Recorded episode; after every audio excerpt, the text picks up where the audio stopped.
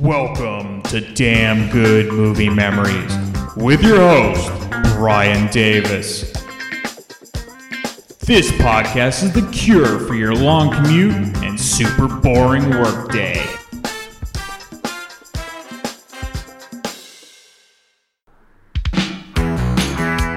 For Michael J. Fox, life hasn't been easy. Hello. Hi. I'm going through changes. His voice is changing. Give me a keg of beer. I mean, is there anything wrong with me? He's got hair on his chest. He's stopped being a boy. What do you think about to get worked up? At last, he's become Scott? Scott Howard? This is your father speaking. Now open this door right this minute. a wolf. An explanation is probably long overdue. Dad, an explanation? Look at me. Look at you. He's always wanted to be something special, but he never expected this. Then everybody be so Teen Wolf. He's got style. There's something different about you. Did you change your hair? He's got class. Wolf person. He's got hair all over his body. Wolves aren't supposed to be shy. He's a wolf in teen's clothing. And tonight is his night to howl. Teen Wolf, a new comedy with Michael J. Fox, star of Back to the Future.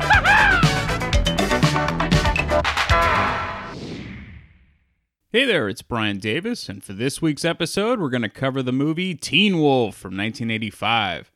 The studio was Atlantic Entertainment Group. Now, you might know them because they were the group that actually funded Valley Girl. The release date was August 23rd, 1985. The running time was 92 minutes with the rating of PG. Budget was very small with 1.2 million, but the box office was a bit of a hit. 33 million, making it the 26th ranked movie of 1985. Rotten Tomatoes gives it 44% rotten from 32 reviews. The critics' consensus is though Michael J. Fox is as charismatic as ever, Teen Wolf's coming of age themes can't help but feel a little stale and formulaic. Roger Ebert didn't do a review for Teen Wolf, but Vincent Canby from the New York Times did, and here's his review. Teen Wolf is a high school comedy about a young man, a sweet natured nonentity, who gains small town celebrity and power when he discovers that he's a werewolf. For Scott Howard, Michael J. Fox, being a werewolf doesn't mean bang at the moon and chewing on the necks of former friends. It means that when he wills it, he can turn into a werewolf who's a star basketball player and much in demand as a prom escort. The uplifting point of all this comes when Scott must decide whether or not he's willing simply to be his non entity self and thus forfeit the fame that comes with his other hairier identity. For a film that's so innocuous, Teen Wolf is aggressively boring. It doesn't even know much about high school life, since the members of the basketball team that Scott's team must play for the big championship attend his high school. Is there such a thing as an intramural all state championship? I don't think this is actually true. I'm not sure Vincent Canby actually uh, paid attention to the film, but we'll get into that later. Anyway, continuing uh, his review, the film is overacted by everyone except Mr. Fox, who is seen to far better advantage in Back to the Future. The special effects aren't super, but the movie isn't important enough to damage the classic werewolf myth. No silver bullet is needed to dispatch this movie. It dies a natural death as one looks on. And that's the end of his review. So yeah, Canby hated the film, but I adored it as a kid. Michael J. Fox was by far my favorite actor when I was growing up, and when I first saw Back to the Future, anything that Fox was in, I was enamored with. I- I'd never miss an episode of Family Ties, and then when Teen Wolf was released the same year, it was a dream come true for a super fan like myself. I even loved the NBC TV movie he was in with Nancy McKeon, who was, of course, Jo from Facts of Life, and it was called Poison Ivy, where they play uh, summer camp counselors. So while Teen Wolf is nowhere near the cinematic masterpiece that I think Back to the Future is, it isn't a dud that many of the critics labeled it as, you know, as well. I still find great enjoyment out of watching the original Teen Wolf. Uh, but the sequel with Jason Bateman, however, uh, deserves all the vitriol that it gets. Let's get into the main cast. You get Michael J. Fox, who plays Scott Howard. Pretty much covered his history already with the release of uh, Up to Teen Wolf. Uh, he started acting in the late 70s, appearing in a number of uh, TV shows. Uh, the big series that, again, that really propelled his career was Family Ties when he played Alex P. Keaton. He did appear in a few movies prior to Family Ties Midnight Madness, which was a Disney film. Class in 1984, which is very underrated and very sick. it's a slasher film from 1982, which I do own, and eventually we will cover. James Hampton plays Harold Howard, and this was definitely the first movie that I saw Hampton in, though he had been acting since the early 1960s. I'd say the other notable role I remember him in was the original Longest Yard from 1974 with Burt Reynolds, and he plays the caretaker. He was also in The China Syndrome from 1979, which had Jane Fonda, Jack Lemmon, and Michael Douglas, and he mostly remained a consistent character actor throughout his career, appearing mostly on TV shows. Susan Ursitti plays Boof, and this would definitely be Ursitti's best known role, though she did appear in the Scott Baio comedy Zapped in 1982. That was her movie debut. Boof is a great character because she never changes herself to get the guy, which is kind of unique for teen movies of this era. Uh, she was a very easy character to like, especially compared to the Pamela character. And Susan Ursitti was actually working on Charles in Charge and was a perfect fit for this role. She just had that incredibly cute, you know, a girl next door kind of charm. And her original script name was actually Lisa Marconi and is based on the screenwriter Joseph Loeb's college girlfriend. So what happened is when Loeb was in college, uh, he asked the girl to lunch one day, and she misheard him, thinking that he called her Boof, and that became uh, their nickname for one another, and thus he used it in Teen Wolf. Jerry Levine plays Stiles, and Levine's character started on the TV sitcom Charles in Charge before landing a role as Stiles in Teen Wolf. He'd actually go on to appear in movies like the original Iron Eagle, uh, K9 with Jim Belushi, Born on the Fourth of July with Tom Cruise, and then he got into TV directing in the 2000s, and he continues to direct TV shows today. Levine was working on Charles in Charge uh, and really nailed the audition for for Stiles, and he just fit that character. Uh, the producers, though, thought initially that he might be too old since he was 26 at the time, but he convinced the producers that the best actor should get the role regardless of age. And he again, he was perfect as Stiles. And honestly, I never really thought Stiles looked that old in the role. Now looking back, well, yeah, he is, but who cares? David Spade actually auditioned for the role of Stiles, but he was almost too shy at the time and he didn't get a callback. But he does have that kind of snarky personality that I think uh, later David Spade would have been perfect for. And Stiles' real name is supposed to be Rupert Stilinski. The director was Rod Daniel, and D- Teen Wolf was Daniel's first movie that he directed, but he was a veteran in television. He directed many episodes of WKRP in Cincinnati and a few episodes of the revised Newhart series. He would actually go on to direct a few more movies before going back to TV for good, and those movies were like Father Like Son with Kirk Cameron and Dudley Moore, K9, The Super with Joe Pesci, and Beethoven Second.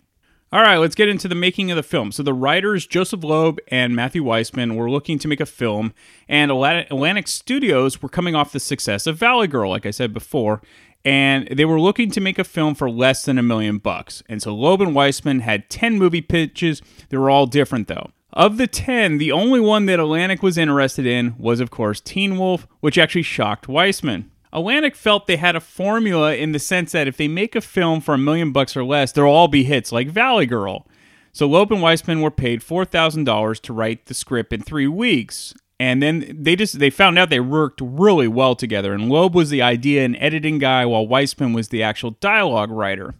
And I don't think the teen the script of Teen Wolf gets enough credit. The dialogue and the characters are great, and, and in my opinion, they still hold up very well. So instead of making the character a monster like typical creature films, he actually turns into a celebrity. It's almost like a superhero movie of sorts.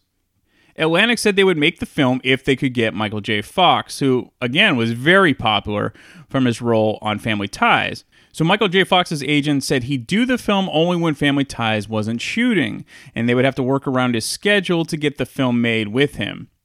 To further complicate matters, uh, Meredith Baxter Birney from Family Ties was about to go on pregnancy leave, which meant that Teen Wolf could only film during that break period, and that was it. and so they had a super tight schedule to shoot with Michael J. Fox. Director wise, the writers loved Rod Daniel, but even though he had no experience making films, but he had won an Emmy directing WKRP, and he knew how to direct comedy and understood that the premise of Teen Wolf was actually a father and son story. Michael J. Fox loved working with Rod Daniel as well. So Fox wanted to do the film, but one of his agents wasn't sure that his client should be in the film called Teen Wolf because he was an up and coming actor at the time, a young actor. So the producers were worried that Fox might not do the film, thus it would never get made. So Eric Stoltz was the backup plan because that's totally ironic because he was the main guy in Back to the Future until he was replaced by Michael J. Fox. So Michael J. Fox is what really makes this film work. He's perfect as Scott Howard, and everyone loved working with him from the actors to the directors to the producers. So, in a stroke of luck, while Family Ties was doing pretty well with the ratings, it really took off when it moved to Thursday nights and aired right after The Cosby Show. This is right around the same time as Teen Wolf. So, this actually made Fox a superstar from increased ratings, and this all happened again while filming Teen Wolf. So the increase in his popularity was happening before the producer's eyes, and they were saying it was surreal to see a superstar in the making because literally in three weeks of shooting, he went from a semi popular actor in the beginning to a superstar by the end. And it's sort of like what happened in the Scott Howard character in the film. So you got to keep in mind, Teen Wolf was actually shot before Back to the Future, but it was released after Back to the Future. And Fox even mentioned during the filming of Teen Wolf that he was going to replace Eric Stoltz on a cool film named Back to the Future. And this is after Eric Stoltz had shot for six weeks on that. So anyway, Fox would shoot Teen Wolf during the day, and then at night he would shoot Back to the Future. And not to mention, there was even an episode where he had to film a TV movie for Family Ties. I mean, that is a crazy schedule but it all worked out for him. Originally, Teen Wolf was going to come out before Back to the Future, but when it looked like Back to the Future was going to be a huge hit, they pushed Teen Wolf to August, which used which used to be a tougher sell for movies because it was past that peak summer performance. But Fox was now a huge star and definitely helped the film take off. And it's better that Teen Wolf came out after Back to the Future because if it came out before, it actually, as they said, it might have harmed uh, Back to the Future. But when Teen Wolf did come out, he had Michael J. Fox had a number one and two movie at the same time at the box office. According to the cast, Michael J. Fox never had a big ego, and he was generous to all the extras and the actors alike. He took everything in stride, which is really cool to hear because I've always been a fan of him, and he doesn't get enough credit as a terrific comedic actor, in my opinion. It's not just the way he delivers his lines, but also his physical comedy, like in the movie when he's slipping through the halls. And what's again what's great about this film is it's pre-internet. Today if the kid became a wolf, the entire world would know within seconds and there's a certain charm that's really only the school in town that knows about Teen Wolf. All right, let's get into the film. I wouldn't consider this movie scary in the slightest, but I will say that the intro of the film is probably the creepiest it gets with the score music and the echoed heartbeat sounds. So the film starts with an up close shot of Scott uh, on the free throw line, getting ready to shoot his second free throw for his high school basketball team, the Beavers. It's cool how the spotlight from the gym kind of acts as like a full moon of sorts before we see Scott take his shots. One thing that my dad always commented on this film wasn't the quality of the film itself, but the poor play from the basketball players. For example, like Michael J. Fox doing a chump shot for his free throws, or how none of the players would go to their left or shoot layups with their left hands when on the left side of the rim. Yes, once a sports fan, always a sports fan. But to be fair, Michael J. Fox is five foot four. But then again, Muggsy Bogues, who used to play in the NBA, was five foot three, and he played 14 seasons in the NBA. So the Beavers are terrible. They're getting smoked by their opponents called the Dragons. They are losing 51 to 11. So after a non-charging call on the Dragons, Scott just gets completely run over. Uh, the coach calls timeout, and one of the funniest characters in Teen Wolf is Coach Finstock, played by Jay Tarses. Every time he speaks, it's hilarious. It's like after calling timeout, he says, "Shouldn't have gotten in his way, Scotty," for the charge. He then goes up to the other coach during the timeout and asks to forfeit the game so they can beat the five o'clock traffic.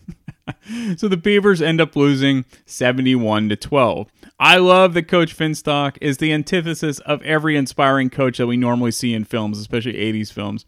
He seriously didn't care, which is hilarious. And he's the most quotable character of the film, with the exception of Stiles. Uh, Jay Tarses really elevated the character of Coach Finstock.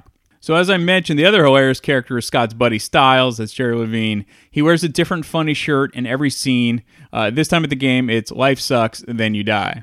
We then see or hear a glimpse of the wolf during the game. Me, I got here, over here. Push it up. All right, set it up. It's not going too well, is it? What do you expect, Thorne? Look at the sneakers those guys are wearing. If our guys had sneakers like that, there's no telling what they could do.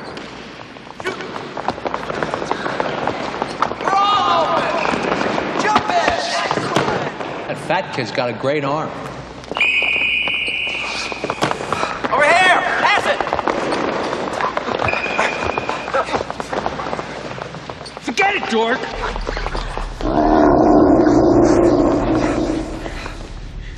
So after the game, Scott notices a long clump of hair on his chest while in the locker room. It looks like the mini growl causes hair growth, so there's no need for Rogaine, I guess. All the growls came from the director Rod Daniel.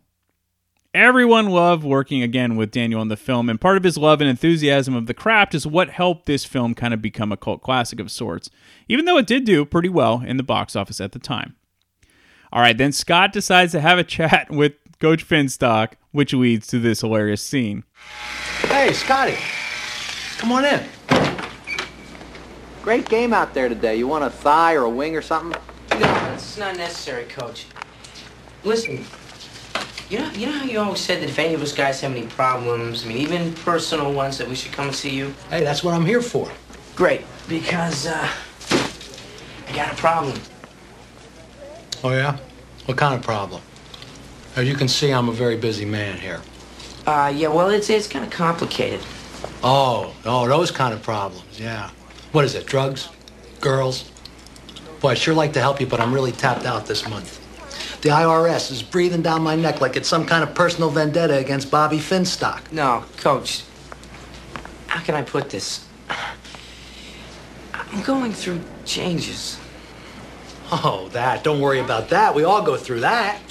Some a little bit later than others. I'm sorry I didn't notice, but I haven't been hanging around the locker room all that much. No, you see, Coach, I, I just don't think it's going to be possible for me to play on the team anymore. Oh, yeah.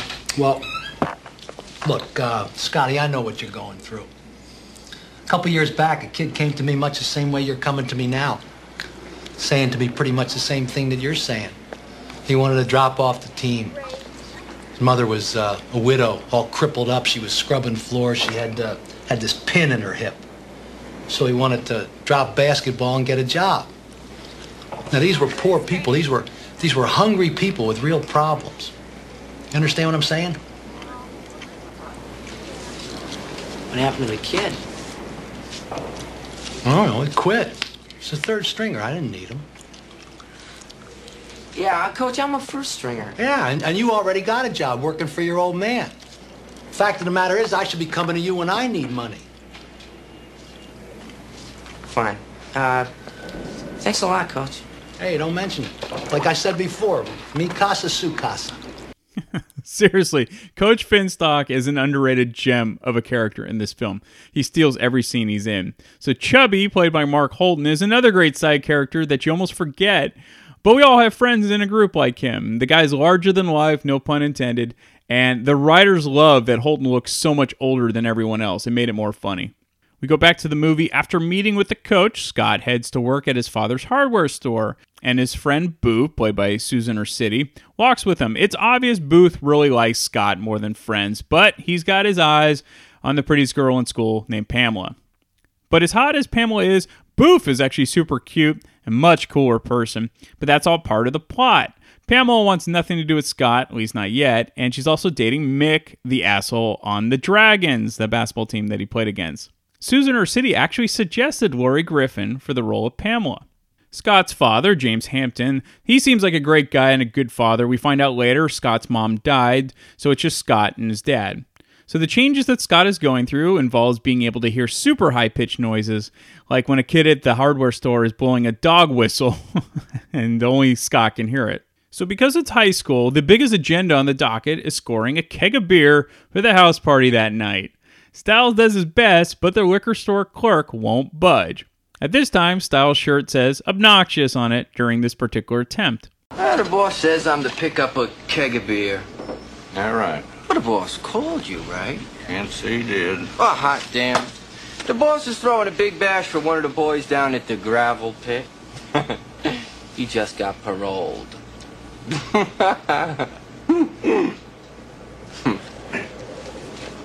well, I got uh, plenty of bread. Here, here's a little extra for you. Gotta see your ID. Sport.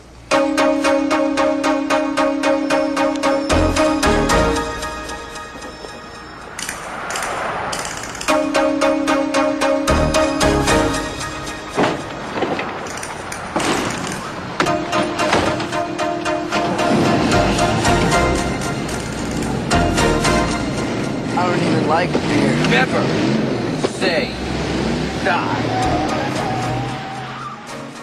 So Stiles has a plan for Scott to get a keg of beer by bringing in a squirt gun and then paying for it so it's not really stealing.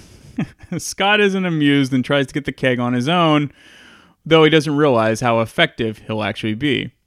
Now, you just stick this in your pocket like this. All right? You go in there. You don't say anything except, give me a keg, buddy. And you pay for it. That way he can't say you robbed him. You know I do this myself, but that old guy in there already kicked me out. Give me the gun. Give me the money. Uh, I'm gonna try and buy it. That's no, it. no, no, no, no, no, That's Scott. it, This Stiles. guy is a ball buster, and it won't work. That's it. it. won't work.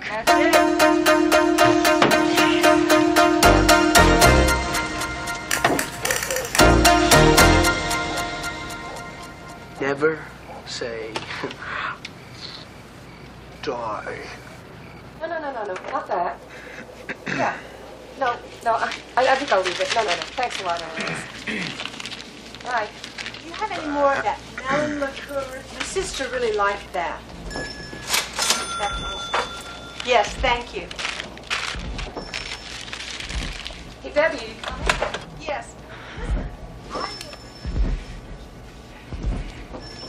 Hi. All right. Uh, I'd like a keg of beer, please. You don't say. Yeah. Uh, how much is that? Give me ID, Sonny. You little bastard just won't give up, will you? Listen, no ID, no goddamn beer. Can't you get that through your thick skull?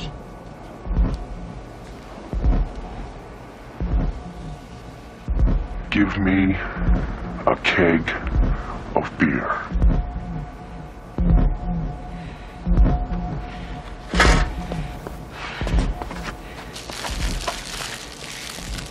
And these. the and these from the last scene was a pack of powdered donuts. And if you haven't seen the film, his eyes actually turn red when asking for the keg. So they score a keg of beer, and then Stiles decides to go surfing on the roof of Scott's van to the song The Beach Boys Surfing in the USA. This is called urban surfing. So my buddies and I used to have fun in high school at our parties and definitely scored beer, but we did not car surf. There's a great story we have interviewing one of our one of our guests, and we'll get into that. Uh, my my first car was a Dodge minivan, which could have been crowd surfing or urban surfing, but the uh, the problem with that it had a stick shift, so I don't think it would have worked well. Anyway, good time. The writers were a bit worried though at the time because of this movies that kids might try to emulate the urban surfing, and I think today it would have been. Uh, if it, it would have never been shot because too many idiot kids would try to post it on social media, kind of jackass style. All right, this party for Teen Wolf uh, is your typical crazy 80s house party. And while these parties do seem contrived, I definitely remember going to parties like this in high school. We didn't play the crazy games like rolling around in whipped cream in our underwear, though maybe we did. I don't know. I don't remember. It was a fun time. It's funny after getting all the trouble to get that keg of beer, the party already had about 20 of them by the time that Stiles gets there. So Boof finally gets her chance to get Scott alone when they're picked to go in the closet for two minutes. In reality, Pamela actually had Scott's name, and Boof decided to lie and pick Scott. They start to make out for a bit, but then he gets a little bit worked up and starts to inadvertently scratch Boof, and he ends up clawing her blouse. Not to be forgotten, Stiles is the master of the ceremony and definitely the life of the party. Scott's obviously not feeling like himself, so he barely makes it home and runs up to the bathroom. And this is where we finally get to see him change into a werewolf. As it turns out, it's a full moon that night. The special effects are actually really good with the transformation. And with Michael J. Fox's face, it's like bubbling and whatnot. And the great reveal is when Scott's dad, Howard, wants to see him. And then we see Howard also in the full wolf transformation as well. This scene actually got a huge laugh when it was in theaters, according to the writers. Scott? Can I come in? Ah, no, Dad. Ah, no, I'm, uh, I'm doing something in here. I'll say. You may be surprised. Whatever it is, son, you can tell me. I'll understand.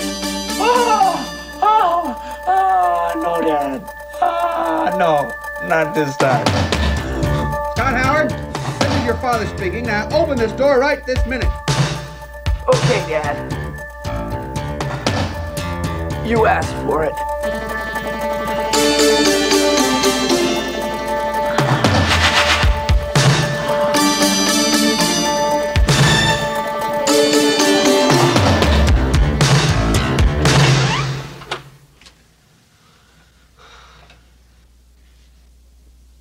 An explanation is probably long overdue.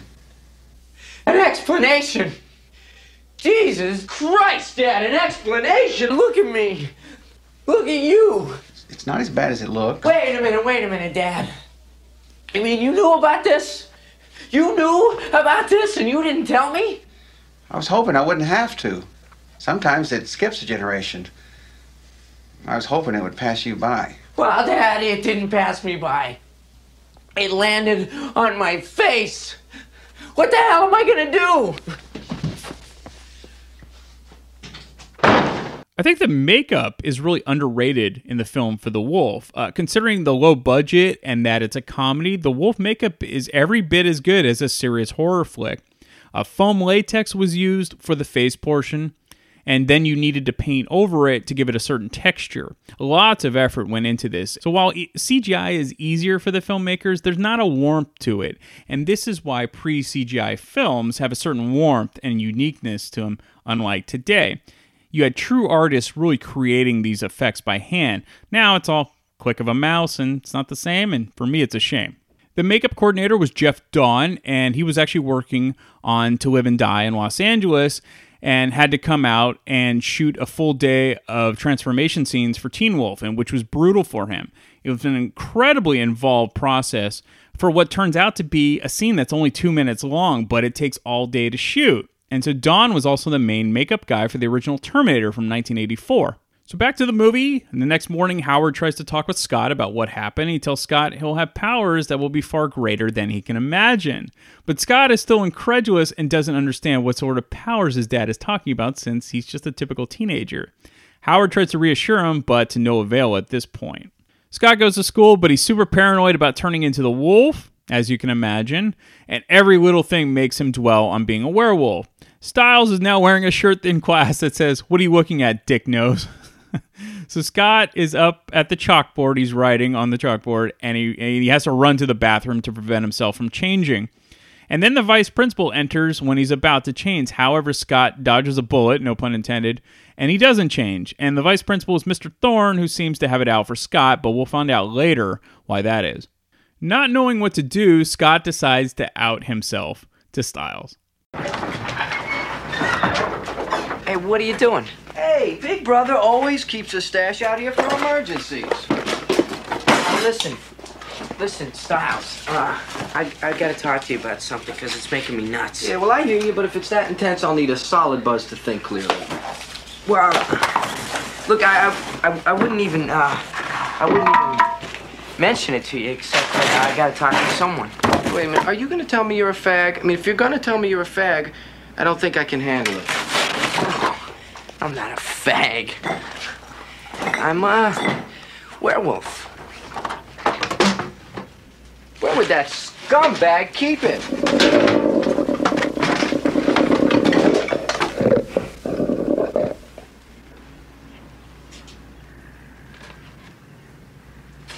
Scott. Scotty? Stiles, it's me.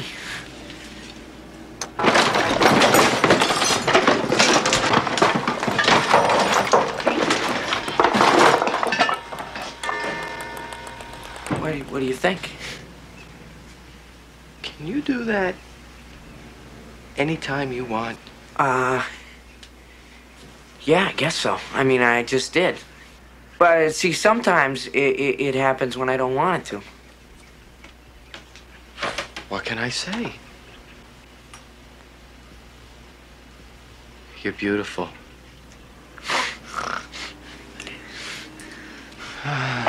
hey, uh, what can a teen wolf do? I can smell what you're looking for. The stash? Well, no, I checked there.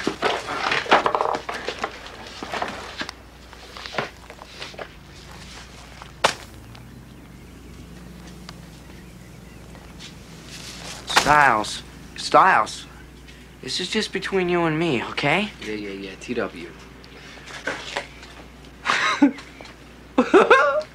Look at you. TW, you're going to be glad that you came to me with this. Yes, because with the right angles, man, we're going to turn this into something monstrous. In the meantime, Boof really cares about Scott, and we get a bit of the backstory behind their lifelong friendship. Shoot it, shoot it! No way, no way, no way! Don't foul me, don't foul me now. Here we go, here we go. All right, check it out.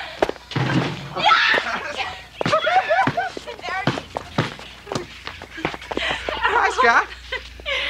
Hi. Ruth came over for a little one-on-one, and she's killing me. What? What's so funny? Nothing. We were just chatting. Do you mind? No, no. Hey, why should I mind? Well, I gotta get going. Would you like to walk me home? Uh, Boof, I just got here. Scott? Yeah. Thanks, Harold. Thanks for the game. Thanks for everything. You better work on that jump shot. Yeah, yeah, yeah. You coming? Yeah.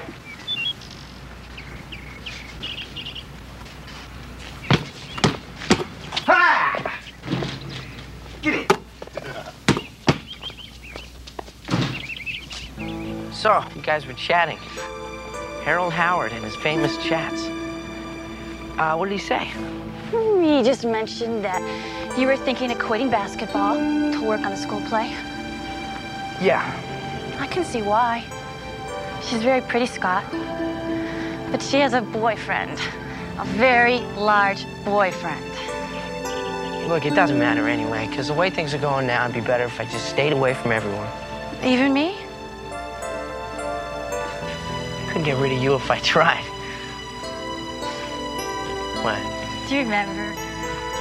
How old were we? Six? We're five. I wanted to run away from home, but you wouldn't let me go alone. I was afraid you'd get lost. Yeah, but I didn't get lost. We just kept walking around the block because our parents, Parents wouldn't let us cross the street. God, I thought they were gonna kill us when we got home. I know, but then when we did, nobody even knew we were gone. Did you ever tell anybody? Nope. Me neither.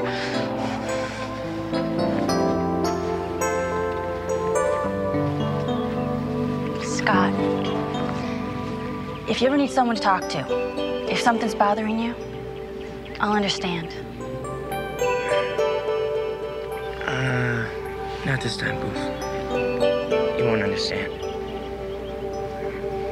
I've got to go. Yeah. Bye.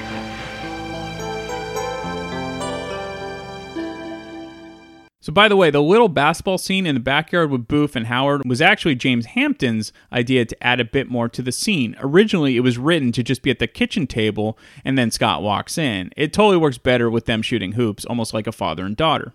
Boof is perfect for Scott, but he's too blind to see it, eh, to be an idiot teenager, you know? The next day, Scott is playing in another basketball game and things don't go as planned. After getting caught in a scramble in a dog pile, again, no pun intended, for the ball, Scott turns into the wolf. And then magically he becomes Michael Jordan after turning into the wolf. And who knew werewolves were such great athletes? He can basically dribble like one of the guys from the Harlem Globetrotters and then dunk like Michael Jordan. What's interesting is you never actually see him take an outside shot, though. Eh, different era, right? But before all of that, we get some inspirational words from the greatest coach ever as he eats a hard boiled egg. And Stiles is in the crowd wearing a drunken state Florida shirt. I look at it this way, guys. It'll all be over in less than an hour. Any strategy against Meacham, coach? Hey, you guys are great. You got nothing to be ashamed of. Uh, go out there, give them hell. Go.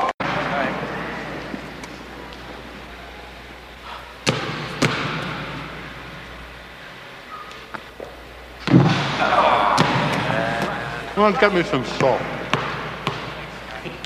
Salt.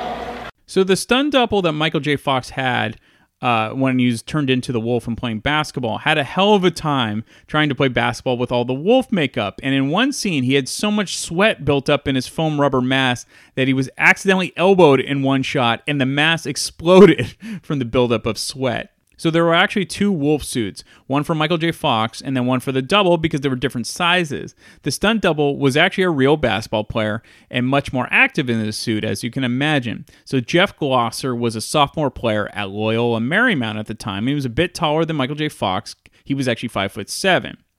Fox loved hockey, he just wasn't a basketball player at all. And Fox was happy to have Glosser because it meant less time in the suit for him.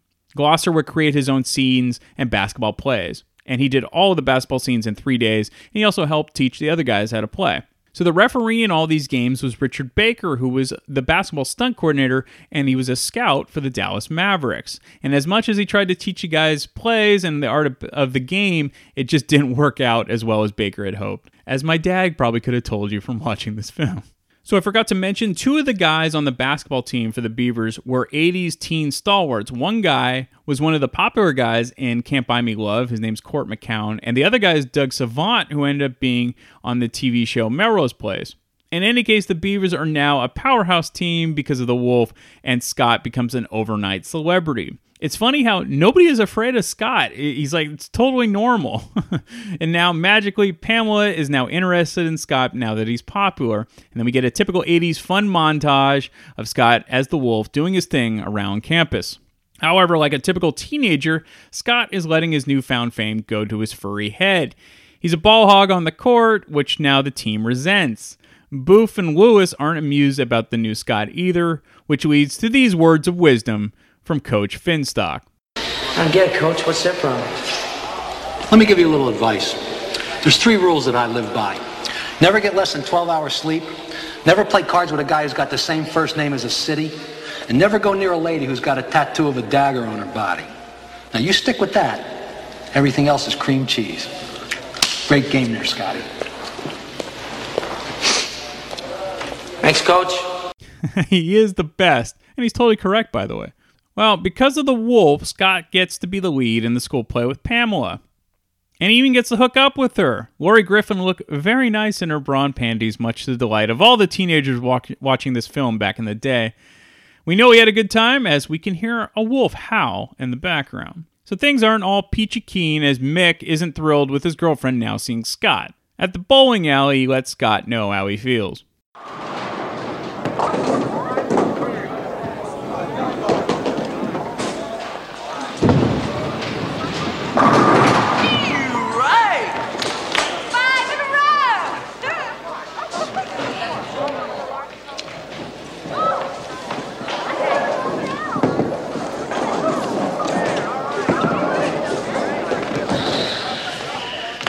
Okay. Did you know he was gonna be here? We had such a nice day together, sir. Don't spoil it.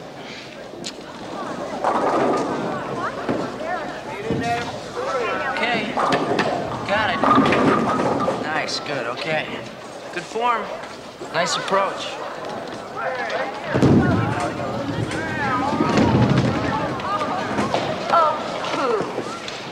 Boy, that was nice form.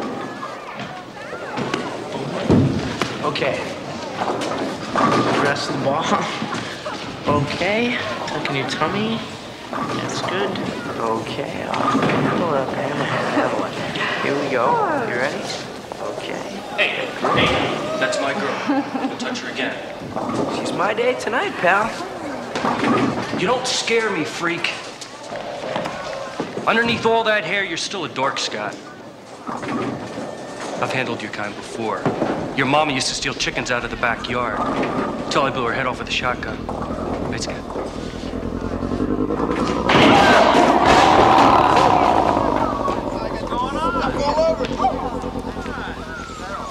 French fries all over the pit to the other end of the alley. So what's interesting is we never do find out how Scott's mom died. Obviously, it wasn't from Mick's shooting her, but it's never explained nonetheless. Scott also finds out that even though he got to bang Pamela, it's nothing but a fling to her, and she's still going to go to the dance with Mick. Gotta learn the hard way, Scotty. Stiles then shows up after another blowout victory for the Beavers with a new van he's painted called the Wolfmobile.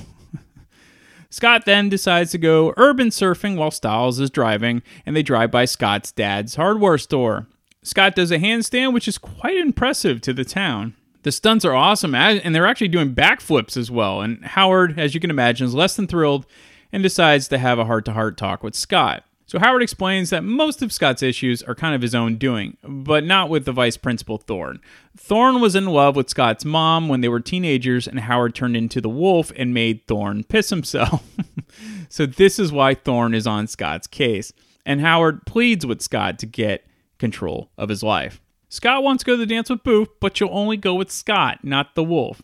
But Scott believes that the wolf has to make an appearance, and she isn't impressed because she's always liked the real Scott. However, even though he's going to go as the wolf, she'll still be his date of sorts. Then we get a great scene where the entire dance decides to do a wolf dance in unison to the song Big Bad Wolf from Bunny and the Wolf Sisters, which I did play on our favorite 80s movie songs, Volume 4. Check it out. It's also a great scene of 80s cheese. I love it. However, the underrated track is when Scott turns back to a human and dances with Boof, and we hear Flesh on Fire from James House. This is until Scott gets punched out by Mick for his fling with Pamela.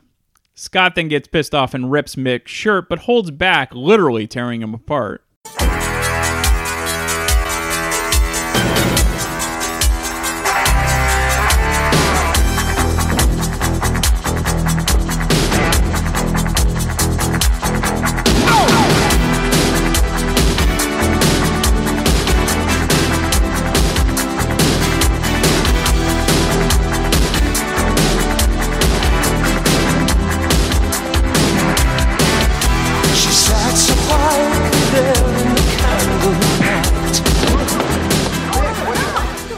Stay away from Pamela. She's mine.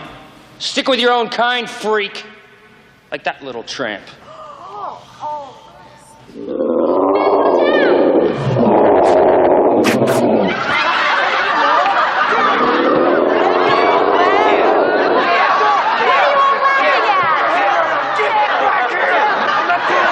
just some kind of animal. Face right up your head. Come on, freak. Get back here. Let go of me. Let go. Get back off. Get back here. Come on, freak. I'm not through with you yet. Come back here, freak. This isn't done by a long shot. Get back in here, freak.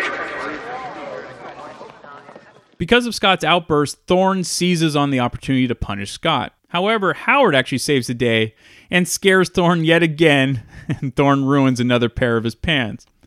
Because of the dance debacle, Scott decides the wolf persona is out of control and he's going back to just being Scott. This also means not being the wolf for the big game. And this is where we get the full 80s teen movie cliche that happens, highlight montage and all, meaning the team can win even without the wolf, right? Of course, because it's the 80s.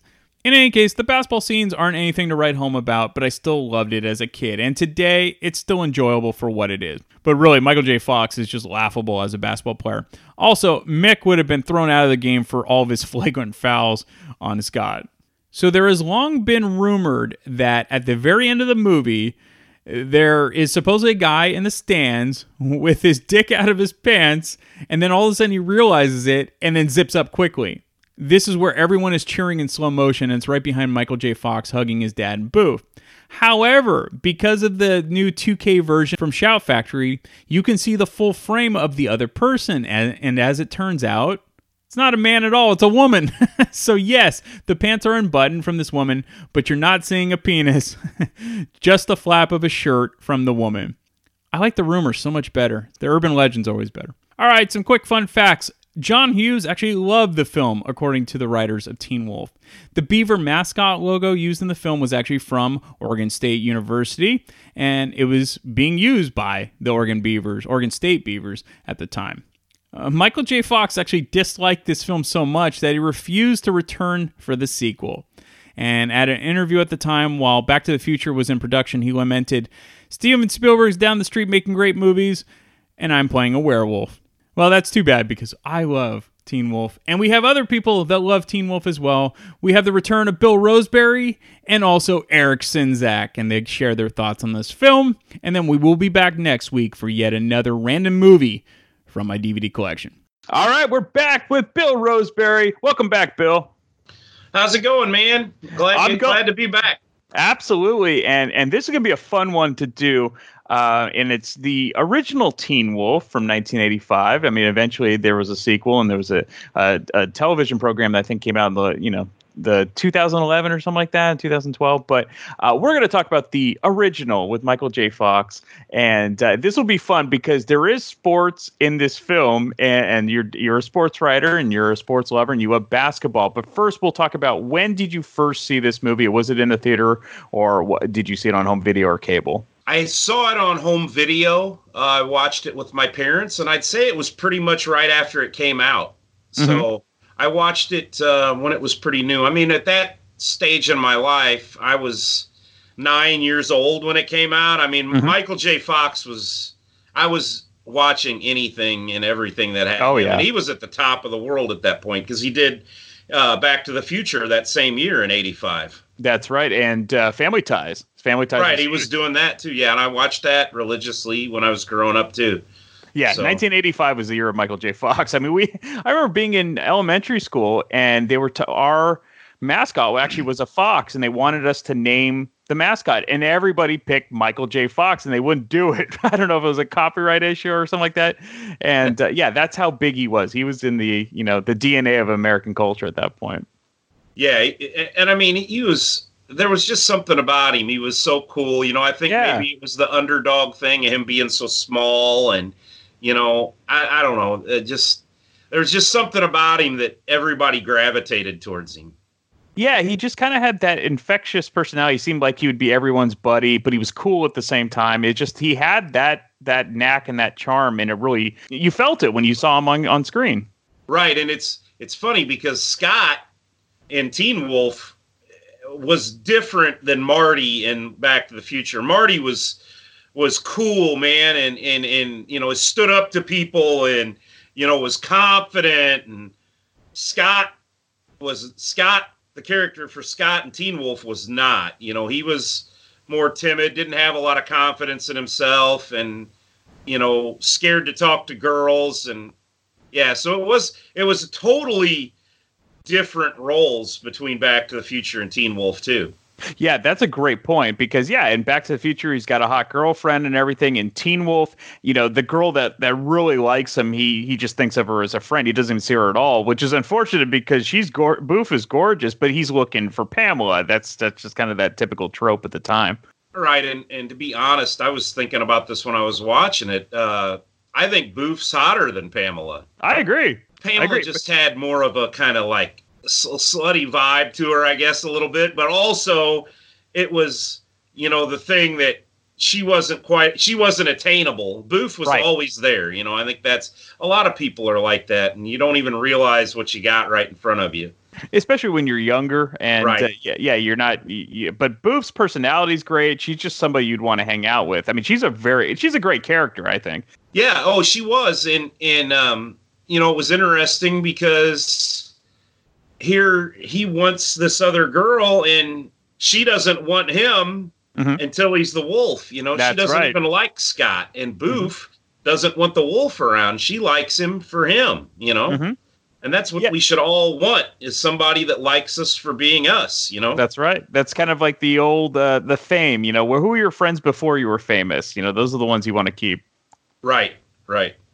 Uh, so let's get right into the basketball. I mean, obviously, there's going to be more stuff about this movie, but I, I want to hit the basketball first. So when I was growing up, my dad would just laugh at the at the basketball playing in this. You know, they won't they don't go to their left. They won't you know they won't do this. They won't do that. How did you feel about the basketball scenes then and now? It was bad. I mean, it doesn't, lightly. it doesn't look very realistic. And the the fact that you know early on and you see them and they can't do anything, and then at the the championship game, all of a sudden they're just you know running all over the place, running offense, and now all of a sudden Scott can drive to the hole and right reverse layups, but he couldn't do any of that before. And you know, Ch- Chubby's hook shot was probably the most horrible thing I've ever seen. yeah, that thing would have ended up in the rafters.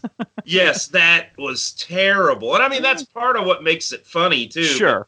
And then Coach Coach Finstock is probably the worst coach I've ever seen. I, you know, I you do see uh, uh, high school coaches that, I mean, not to that extreme, but we had uh, locally here we had a tennis coach one time. It was a, a girls tennis coach at a small school, and they were playing a crosstown rival. So I sent one of my uh, one of my riders out to cover it, and a photographer. I was like, we don't really cover these, but I try and give everybody some love, you know, and spread it around so all Mhm. the kids get a little bit of, you know, get a little bit of exposure.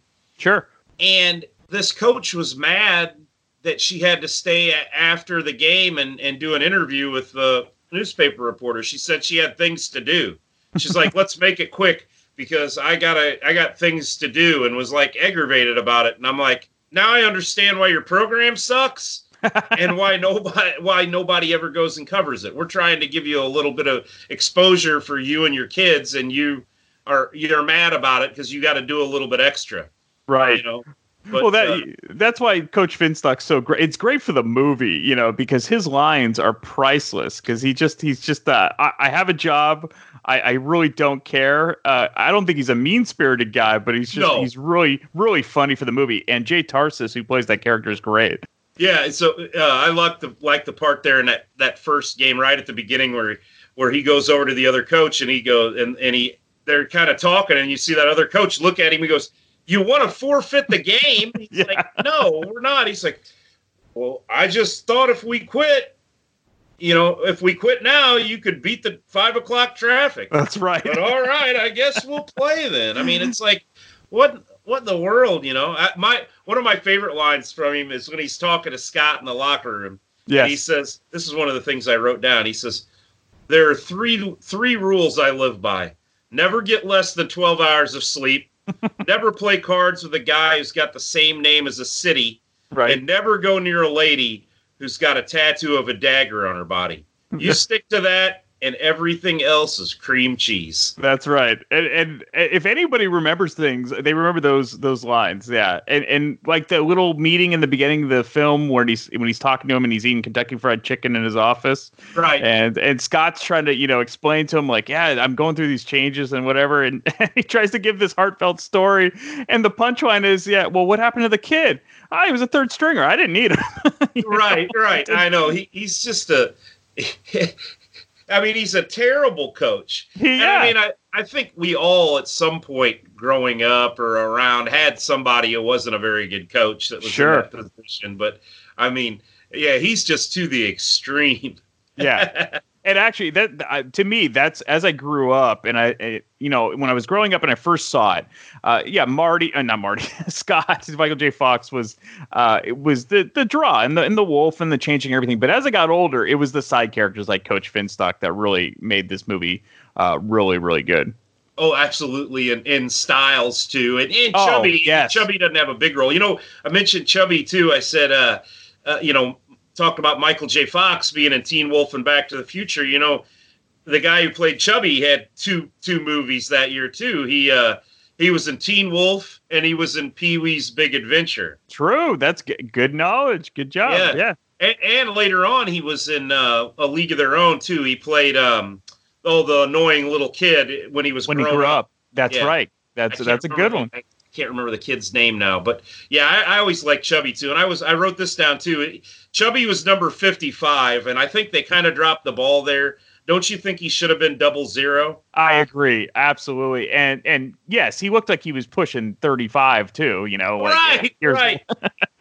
he's eating sandwiches while he's going down the court. Oh yeah, it's great. Like that that stuff's that stuff's funny. Going back one point about the basketball that stuff that also used to crack me up, even at, at a young age. Uh, Michael J. Fox would would do jumps jump jump shots during his free throws. Right, right. I know it was horrible. It did not. It did not look realistic at all as far as the basketball goes. And you know, it, the montages are cheesy too. Uh, sometimes. I mean, it's it's the '80s. I mean, a lot of stuff just was kind of cheesy. You know, throughout that entire decade. But I But still fun. love this movie. You're Right. I still love this movie. It's fun. But I mean, y- you can look at it and and poke holes in it from like you said that the realistic of the basketball you know the basketball team doesn't look realistic at all and No. uh you know and, and some of the other stuff but it's still a fun movie. One of the things that i wanted to talk to you about sure. this was something that we did when we were kids not me personally but stiles with the uh car surfing.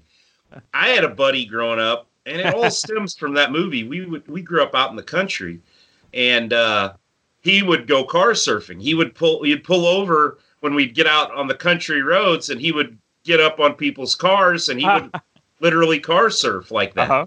And uh one time my buddy Brian's uh my buddy Brian was driving him and my buddy Todd was in the car with him and Justin says, "Pull over, I want to get out and I want to car surf."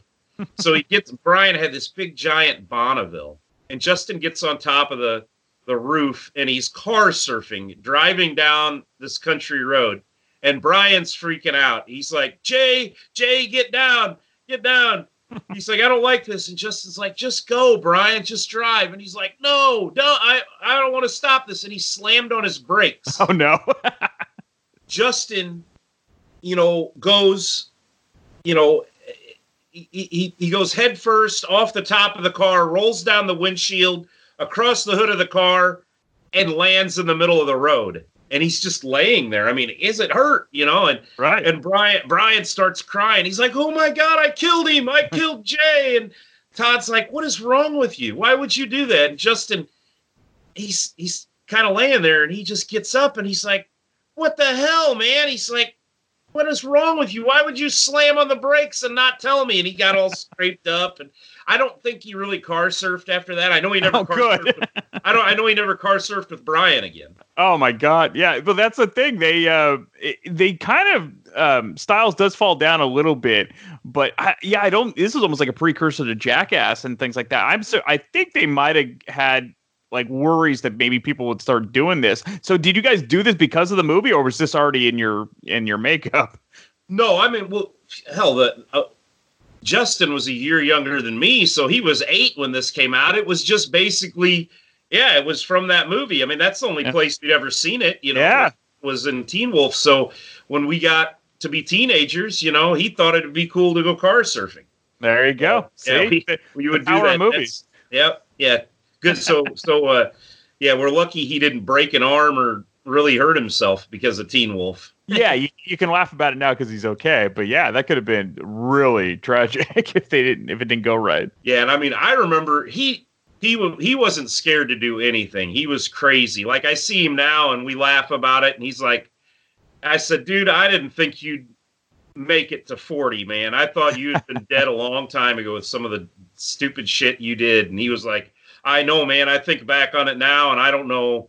What I was thinking, but the guys that would be nervous, it was never him. Like Mhm. he didn't care about car surfing, but uh, the guy that the, whoever was driving the car was like, you know, really nervous about it. You know, Sure, because the, So- the the other guy's fate is in the driver's hands. right, right. But he didn't look at it like that. He didn't Right. care. Just Mhm. nothing scared this guy. He's Ah. insane.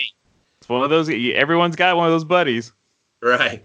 All right. So it, it- going back to so what are the other things uh, rewatching it that stuck out? You know that, that st- stood out for you, and, and what are some of your favorite scenes?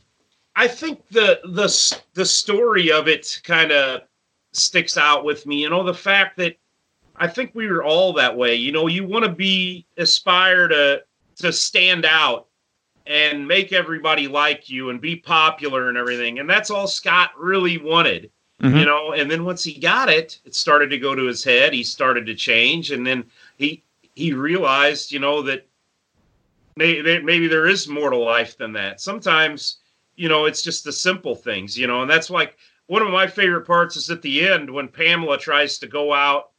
Now that he actually won the game as Scott, Right. and not the wolf, she wants to go out there to him, you know, and he just completely just like looks straight through her and goes straight to Boof and Right. start making out with her, and that's how it ends. And it was like, you know, it was like he finally he finally gets it, you know, Mhm. and um, but it, it was kind of watching him kind of evolve as a as a character, you know. I mean, that was that was always real interesting to me, and I liked his um liked his dad too. I mean, Yeah. uh, I can't remember the guy's name, but he's a great actor. You know, he was in Sling Blade and been Yeah. been in a lot Hampton. of things. James, James- Hampton, yeah, Yeah.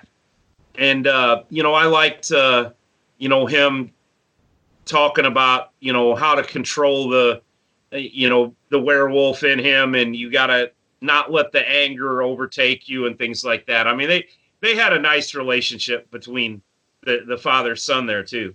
That's true, and and it was almost reminiscent of Vision Quest because uh, uh, Matthew Modine had a single father uh, that was raising him, and it's the same type of thing. And and you might remember James James Hampton from the original Longest Yard because he plays caretaker.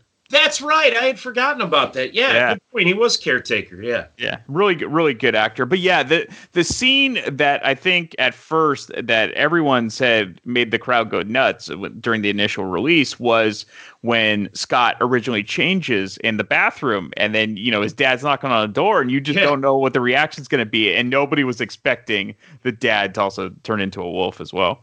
No, yeah, no, uh, neither was I. I mean, and I forgot that that rewatching it, I forgot that you learned that so early in the movie. That's right. And he never turns into a wolf again. You know, that's the thing. Well, yeah, because he learned to uh he learned to control it. You That's know, right. And, and I think eventually Scott Scott does too. You know, so Mm-hmm. Yeah, it's interesting because it's almost a metaphor for growing up. You know, the changes of becoming, uh, you know, uh, an adult. You know, they're going through all those changes, and I think that's what the werewolf uh, tale was always kind of about. You know, especially the teenage werewolf stuff.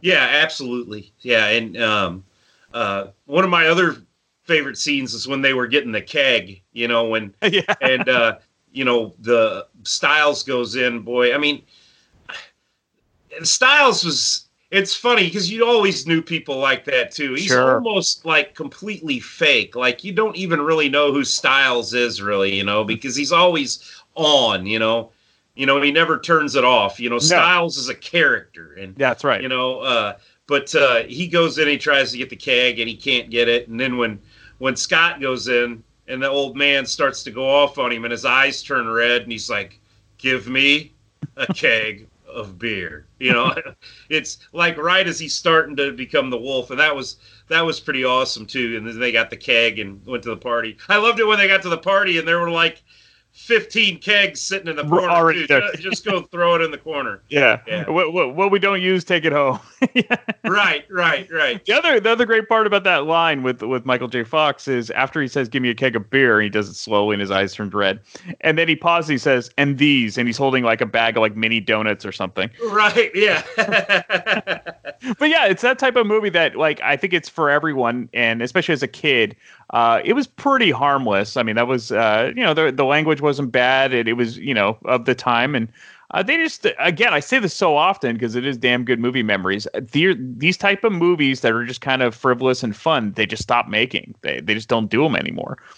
Right, you're absolutely right. And uh, uh, the '80s had tons of that kind of stuff, and and Yeah. Michael J. Fox was perfect for those types of movies. He was, he was absolutely. You well, know, as- one of, one of my favorite. I was just going to say one of my favorite Michael J. Fox movies that I probably my favorite.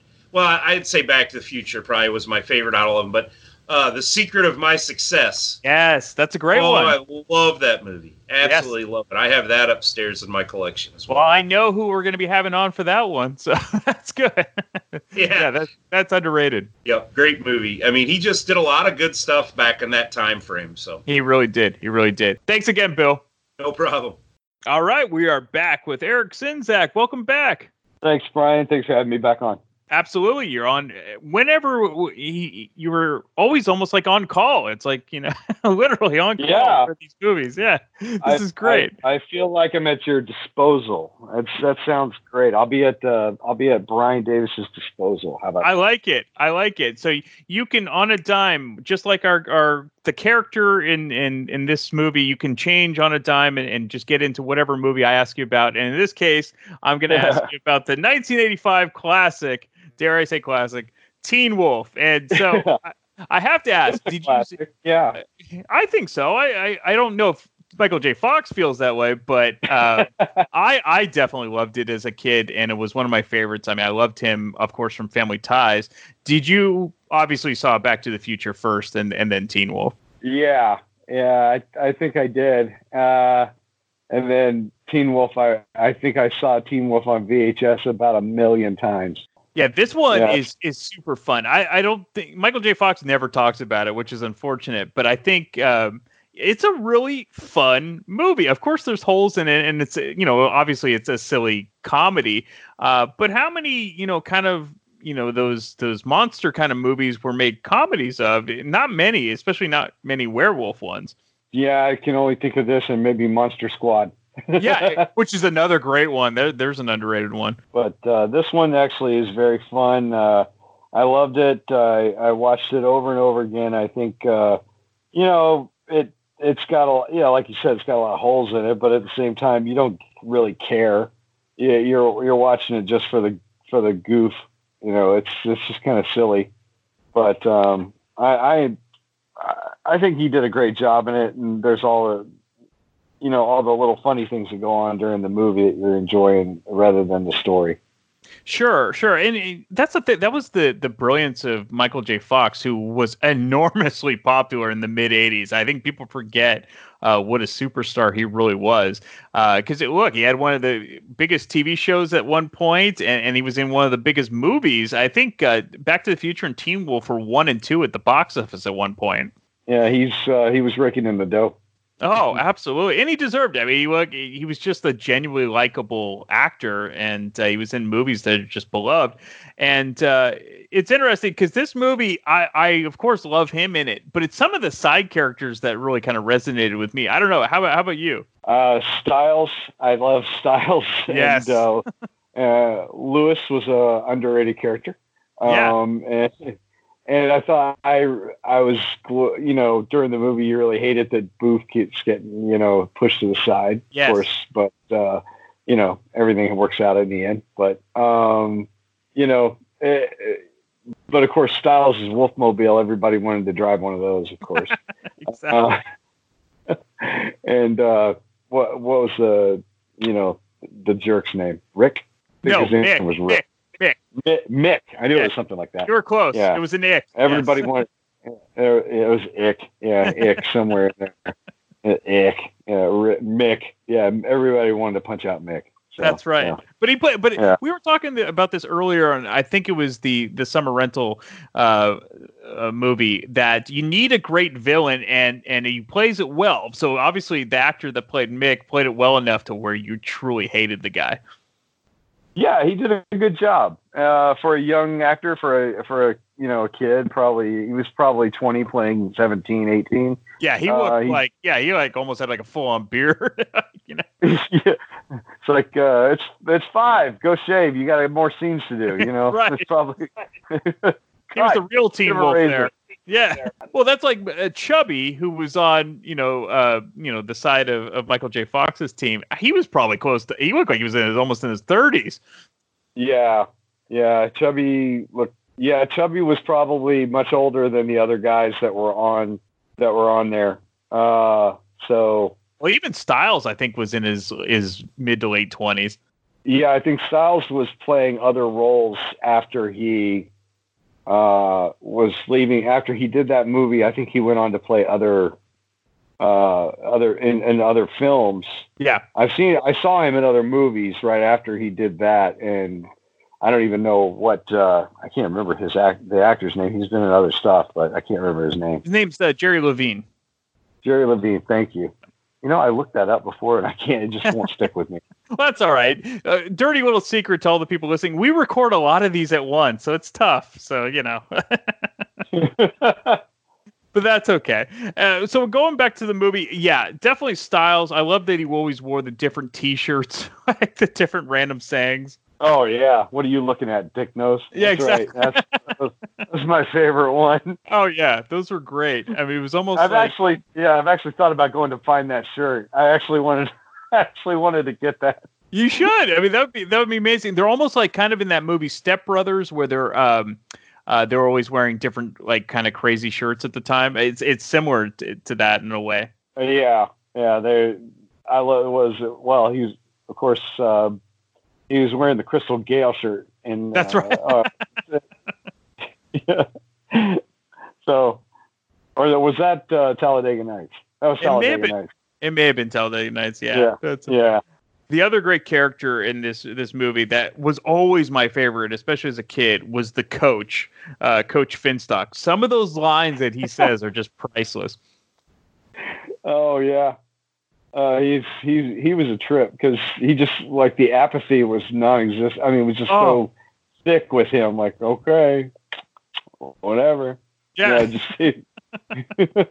like when Michael J. Uh, Fox goes in to quit, you know, he was going to quit the team, and he you think he's going to give him a pep talk or something like that, and he basically comes to this like, you know, backhanded compliment type of thing, you know, or like you know, he tells him this heartfelt story about this, you know, Yeah. this kid with the mom, and he's like, oh, I didn't need him, he was a third stringer. he's talking about. Yeah. I didn't need it. he's just it's like the coach you never wanted. It's like, yeah, okay, thanks, yeah. but he Uh, plays it perfectly because all of us have had coaches like that. Yeah, we actually. Uh, I remember in high school there was a couple of we had a couple coaches in our high school that were pretty much. You could tell they were coasting. They weren't. Uh, yeah, they weren't there. They were just drawing pay. That was about it. Yeah, exactly, exactly. And like you know, he's eating uh, hard-boiled eggs on the bench while the game's going on. yeah, it's just there's little scenes like that in Teen Wolf where if you've seen it a bunch, they they really stick out for you. They're they're kind of priceless. But yeah, going back into some of the characters, I you know I think Boof is totally underrated for an '80s uh, character. She's super super cute, and uh, yeah, you're just killing yourself that Michael J. Fox isn't seeing it. But that's kind of a trope of '80s teen teen movies. yeah, and you know that he's going to come back around to her. It's almost like the girl you gotta. He's got to wind up with. It's like you know, it's predictable storyline, but Sure. it's going to happen. Uh, but yeah, she is. She's like you know, she's a cute girl that he just doesn't. He's like always thinks of her as a friend. Right. But uh, it's gonna, you know, it- it's it's one of those things. Like, oh well, he's gonna wind up with her. you can see it coming like a truck. But it- this this movie's not written for you know uh, older folks or grown ups. This is movie's written for teenagers. This, mo- this movie's written for you know younger people to go see. So they're not jaded. They're not jaded about the storyline stuff. Yeah. You know. uh, no, that's a great point. I mean, it's almost very much like some kind of wonderful, you know? Yeah, yeah. I mean, if you watch that now, you're, you're like you're like, yeah. You can see it coming. yeah, yeah, but it doesn't matter. yeah, it doesn't matter. But uh, if you watched it when you were 16, you're like, oh my god, this is the coolest movie ever made. You know, like, Right. you know that. Yeah, but it it doesn't. It has the same impact on you when you're 16 as it does when you're 30. So Right. it's Getting into other things like kind of holes in the movie. How did you feel about the basketball playing in this movie?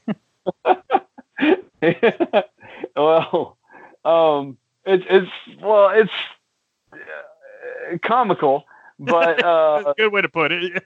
uh, I guess it's sort of a lot like um, I don't know, Flubber. Uh, oh, that's a great one. That's a great call. Yeah. but no, not as bad. Well, yeah, I Not mean, as bad as Flubber. The original Absent-Minded Professor is terrible when when it comes to basketball scenes. Yeah, yeah, it's not that bad. But uh, No, I, I I think it's funny when the when he's the wolf. I mean, it it's a little more you know enjoyable to watch. You can you can play off really silly basketball when he's wearing the costume. Sure. You know, and he's wearing the costume. It's like okay, now you can just be ridiculous. Do whatever you want. I don't really care. He's wearing the costume. Make all the crazy basketball stuff you want to do. All the crazy basketball stuff you want to do. When they're actually pretending to try to play basketball for real. like, yeah. This is dumb. What are well, you so doing? It was so funny because my dad, he, I wouldn't say he ruined it for me, but he, my dad was a big sports fan. He still is, and he'd watch. He's like, this guy, all they do is they go to the right. He should be shooting with his left hand. I'm like, Dad, it's the wo- it doesn't matter. you know, it's it's okay. It's fake. It's, Yeah. it's a movie. It's fake. Yeah. You know, Michael J. Fox is is jump shooting his free throws. You know, because he, he's so tiny. so you know, there's just little Yeah. things like that. But they actually got. I mean, the guy in the wolf suit was an actual college ball player. So he was going. I forgot what college it was, but he was actually going. Uh, he was playing college ball at the time. Well, he he did a hell of a job because I mean, he, Oh, that's he's that can't be comfortable. no, I couldn't imagine just walking around, let alone doing all, all the acrobatic crap that he was doing. So Exactly. that was pretty amazing. And then uh, you know, and then the stunt guys doing like you know when when they're doing the uh, car surfing or the van surfing, you know, he's doing like flips and handstands on a moving vehicle, and that definitely looked real. Yeah, I don't know how they pulled that. I mean, uh, that that particular, mm, it's I know it's dangerous, and I know he's probably harnessed, but Sure. uh, yeah, that was pretty cool. I mean, I have to say that was a, very impressive. So, and I know I noticed that it's not done very much. It's only done in a couple of scenes. So, you know, I know just a standing is one thing, but he only I think he only does a handstand for just a couple seconds.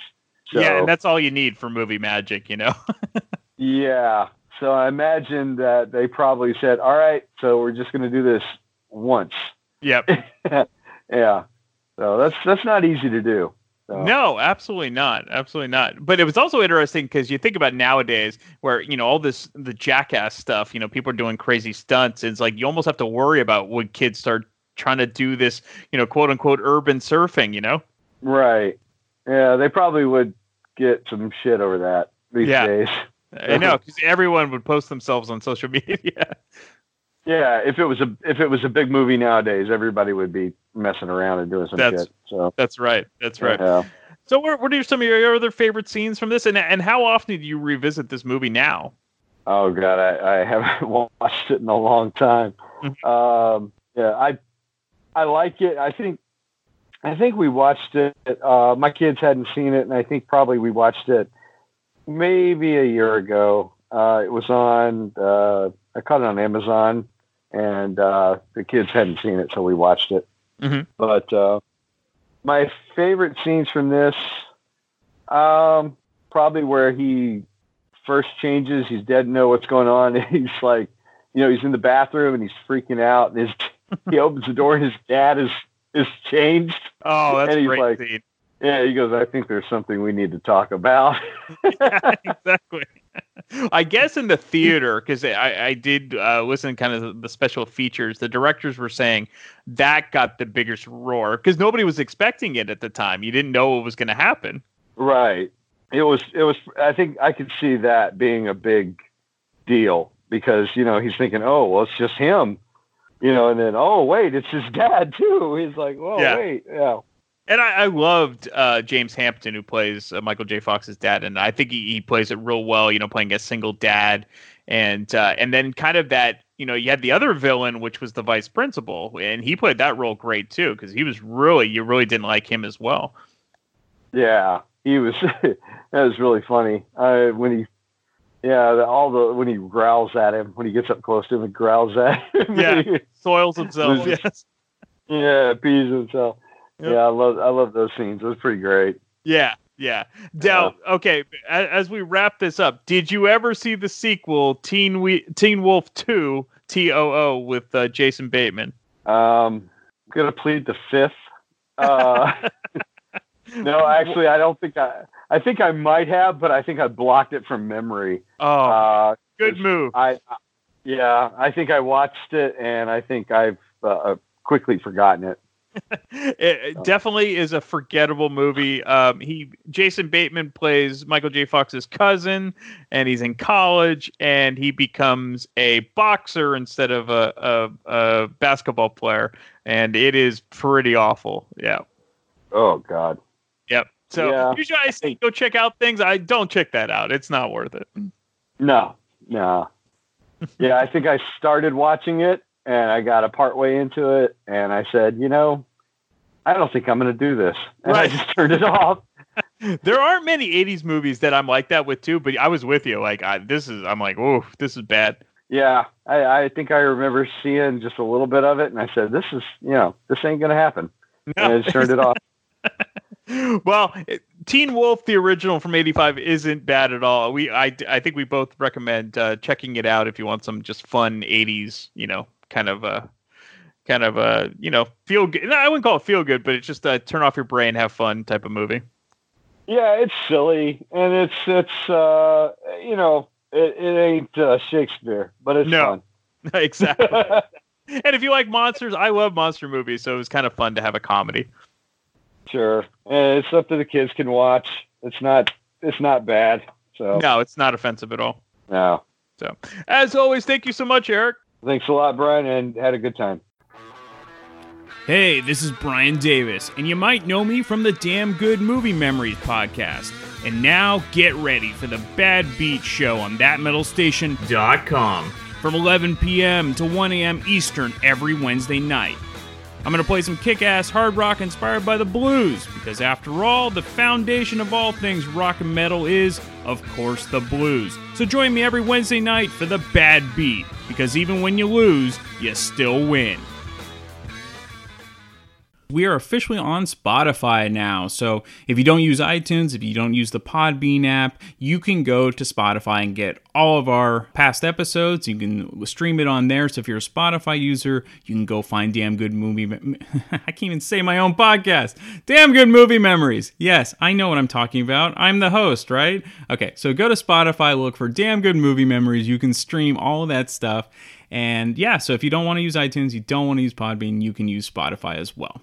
All right, before we sign off, we do have t-shirts are available for sale. All you have to do is go to that's T E E P U B L I C dot com, and you can get your very own Damn Good Movie Memories t shirt. You can get all sizes, any gender, you can get whatever you want just at the tip of your fingers. So just go to teepublic.com, look up Damn Good Movie Memories, and you can get your very own t shirt. If you enjoy this podcast and are an iTunes user, please do the show a favor and head on over to the official iTunes page for Damn Good Movie Memories. Be sure to leave a rating and a review. This will allow the show to appear higher in the algorithm and spread the joy of this podcast to the masses. If you are not an iTunes user, you can still listen and subscribe on Podbean at damngoodmoviememories.podbean.com. Be sure to like us on Facebook under our Damn Good Movie Memories page. You can also listen to a limited number of episodes on YouTube. I hope you enjoyed this week's episode and be sure to tune in next week for an all new episode of Damn Good Movie Memories. I am Dr. Fuck. And I'm the Anatole Alcoholic. And we are part of the Rock and Metal Combat Podcast. We are the Rock and Metal Combat Podcast. That's right. And the way you can check us out is we are on iTunes and also Podbean. And we forgot a review recently. I got this review right here. It says right here, it says, Rock and Metal Combat Podcast is the greatest podcast in the world, and it's my number one podcast, signed by Science. Now, and then Science also says, Science! Science also said, my second favorite podcast is It Doesn't Matter, the rest suck. Rock and Metal Combat Podcast on iTunes and Podbean. Check it out. Science! Are you ready for the hottest new podcast out there? Check out the Vieira Vault, featuring none other than Dr. Fuck Ralph Vieira. You will hear personal stories and personal songs from the vault. There ain't nothing else like it. The one, the only, the original Vieira Vault on Podbean, Stitcher.com, and iTunes. Spreaker. God damn it.